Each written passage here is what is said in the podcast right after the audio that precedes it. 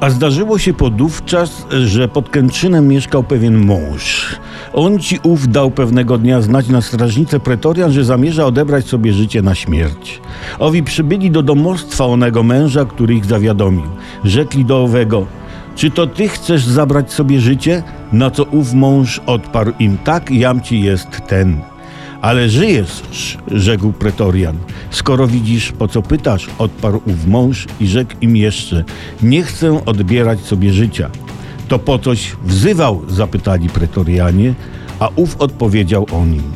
Zima była sroga, zatem mąż rozpaliwszy ogień w domostwie swoim, udał się do szopy z drewnem po drewno, gdyż tam trzymał drewno. Wróciwszy do domostwa, ujrzał je całe zadymione, zawezwał tedy pomocy. Przybili gasiciele i pretorianie i rozproszyli dym. A ów mąż, co trwożył się o swoje domostwo, ujrzał nadobną pretoriankę, która z innymi przybyła.